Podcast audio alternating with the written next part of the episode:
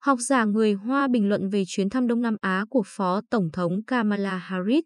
Nguồn CJ và Đinh Đinh Trân, Diplomat, ngày 27 tháng 8 năm 2021. Biên dịch Nguyễn Thành Long. Bản quyền thuộc về dự án nghiên cứu quốc tế. Việc Hoa Kỳ mở rộng hợp tác với Đông Nam Á là một bước đi đáng hoan nghênh, nhưng vẫn còn đó câu hỏi về chiến lược dài hạn của nước này. Phó Tổng thống Mỹ Kamala Harris vừa khép lại chuyến công du Đông Nam Á, chuyến thăm nước ngoài thứ hai của bà kể từ khi nhậm chức. Sau một số tiếp xúc cấp cao với các nước Đông Nam Á trong hai tháng qua, bao gồm chuyến thăm của Thứ trưởng Ngoại giao Wendy Sherman tới Indonesia, Campuchia và Thái Lan, chuyến thăm của Bộ trưởng Quốc phòng Lloyd Austin tới Singapore, Việt Nam và Philippines, cũng như việc Ngoại trưởng Antony Blinken tham gia các cuộc họp cấp bộ trưởng với ASEAN, chuyến thăm của Harris cho đến nay là minh chứng cao nhất về cam kết ở lại khu vực của Hoa Kỳ.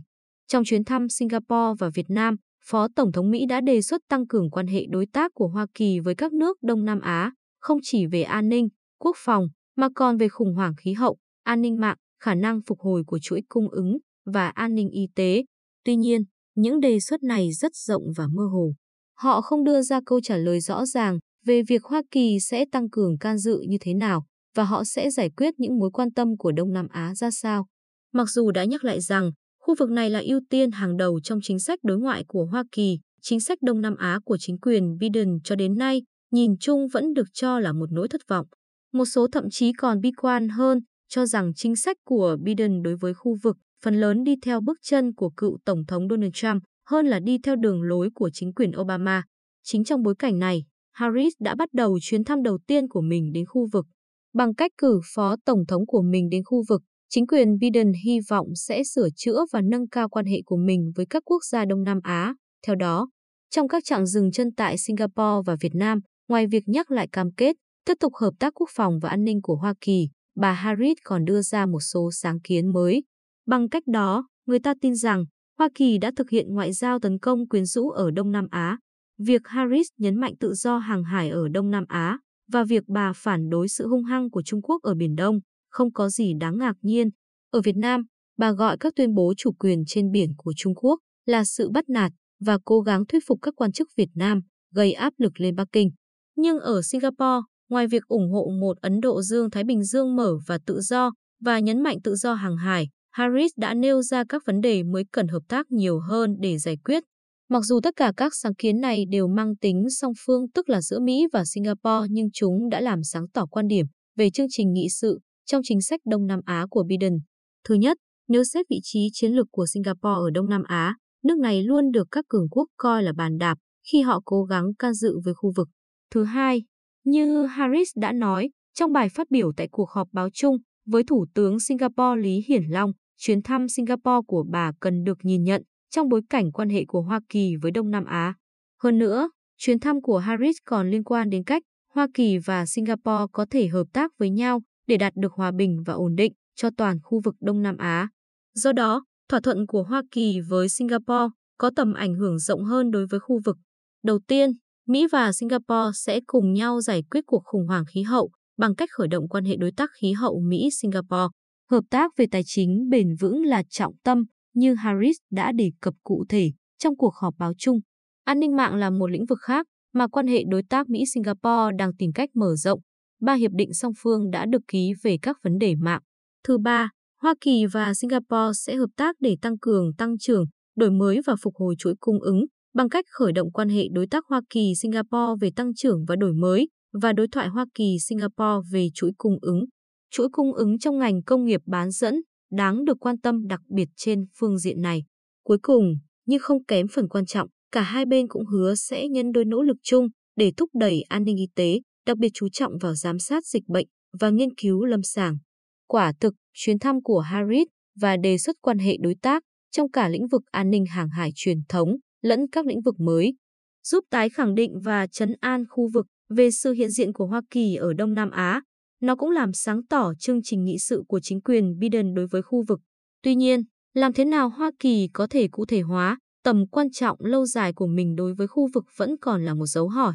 Ví dụ, liên quan đến an ninh y tế, mặc dù Hoa Kỳ đã tăng tốc phân phối vaccine COVID-19 cho khu vực và đã hứa cung cấp 500.000 đô la cho quỹ ASEAN ứng phó COVID-19. Điều đó là chưa đủ để tăng cường quan hệ đối tác lâu dài với khu vực về quản trị y tế. Nhìn chung, an ninh y tế không chỉ liên quan đến tình hình đại dịch hiện nay, mối quan hệ đối tác của Hoa Kỳ với Singapore nhấn mạnh vào việc ngăn chặn đại dịch trong tương lai có thể là một khởi đầu tốt. Nhưng làm thế nào để mối quan hệ hợp tác về y tế này có thể được mở rộng sang các nước Đông Nam Á khác vẫn còn là một câu hỏi khi xét đến trình độ phát triển khác nhau của các nước trong khu vực. Bên cạnh đó, Hoa Kỳ cũng gặp khó khăn trong việc giải quyết nhiều mối quan ngại từ các quốc gia Đông Nam Á. Một trong những mối quan tâm là làm thế nào Hoa Kỳ có thể duy trì cam kết của mình đối với vai trò trung tâm của ASEAN, đặc biệt là khi nước này đã hoạt động tích cực trong bộ tứ, gồm Úc, Ấn Độ, Nhật Bản và Hoa Kỳ. Tại phiên thảo luận sau bài phát biểu về chính sách của Harris ở Singapore, các thành viên cấp cao trong nhóm của Harris giải thích rằng bộ tứ chỉ liên quan đến việc tìm kiếm các giải pháp. Nó sẽ bổ sung cho ASEAN và vai trò trung tâm của ASEAN cũng là lợi ích chung mà Hoa Kỳ và các thành viên bộ tứ khác chia sẻ. Tuy nhiên, họ không cung cấp thêm ví dụ hoặc kế hoạch rõ ràng trong tương lai để giải quyết mối lo ngại này. Cho đến nay, việc Mỹ đảm bảo vai trò trung tâm của ASEAN dường như quá yếu để thuyết phục các nước trong khu vực rằng Mỹ sẽ không bỏ qua nguyên tắc này. Một mối quan tâm khác là các cuộc cạnh tranh giữa Hoa Kỳ và Trung Quốc. Giống như Phó Tổng thống và các đồng nghiệp của bà đã nhắc lại, Mỹ nhận thức rõ và tôn trọng việc các nước Đông Nam Á không muốn chọn bên. Tuy nhiên, trong chuyến thăm của mình, Harris một mặt ca ngợi sự đầu tư lâu dài và các hành vi lành mạnh của Hoa Kỳ trong khu vực, mặt khác cáo buộc Trung Quốc ép buộc và đe dọa. Sự đối lập gay gắt này chỉ làm leo thang căng thẳng giữa hai cường quốc và làm gia tăng đáng kể nỗi lo của các quốc gia Đông Nam Á. Những diễn biến gần đây ở Afghanistan tạo ra một mối quan tâm nghiêm túc khác đối với khu vực, đó là liệu Hoa Kỳ có thể là một đối tác đáng tin cậy hay không. Câu hỏi về độ tin cậy đã được trả lời bởi các quan chức cấp cao của Hoa Kỳ, những người nhấn mạnh những cam kết lâu dài và kết quả tích cực trong lịch sử của Washington ở Đông Nam Á. Tuy nhiên, hồ sơ lịch sử là không đủ. Cần phải đưa ra những hành động cụ thể hơn và những kế hoạch rõ ràng trong tương lai để thuyết phục hơn nữa các đối tác trong khu vực. Cuối cùng, nhưng không kém phần quan trọng, sự tập trung công khai của Hoa Kỳ vào vấn đề nhân quyền có thể gây ra một sự quan ngại khác đối với khu vực. Như Harris đã nói rõ, tôi muốn nhắc lại rằng chúng tôi sẽ tiếp tục dẫn đầu với các giá trị của mình. Và điều đó có nghĩa là tôn trọng nhân quyền trong và ngoài nước. Do đó, bà bày tỏ rằng Hoa Kỳ vô cùng lo lắng về sự đàn áp ở Myanmar. Sau đó, Harris ngầm đề cập đến quyền của người lao động và xã hội dân sự ở Việt Nam. Tuy nhiên, theo Tổ chức Theo dõi Nhân quyền, nhiều quốc gia Đông Nam Á vi phạm nhân quyền ở những mức độ và khía cạnh khác nhau. Giữa Hoa Kỳ và các quốc gia Đông Nam Á tồn tại sự khác biệt về giá trị.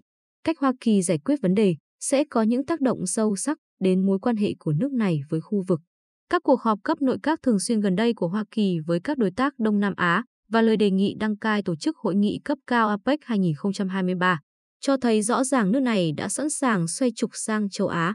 Chuyến thăm của Harris phát họa các đường nét trong chương trình chính sách Đông Nam Á của chính quyền Biden.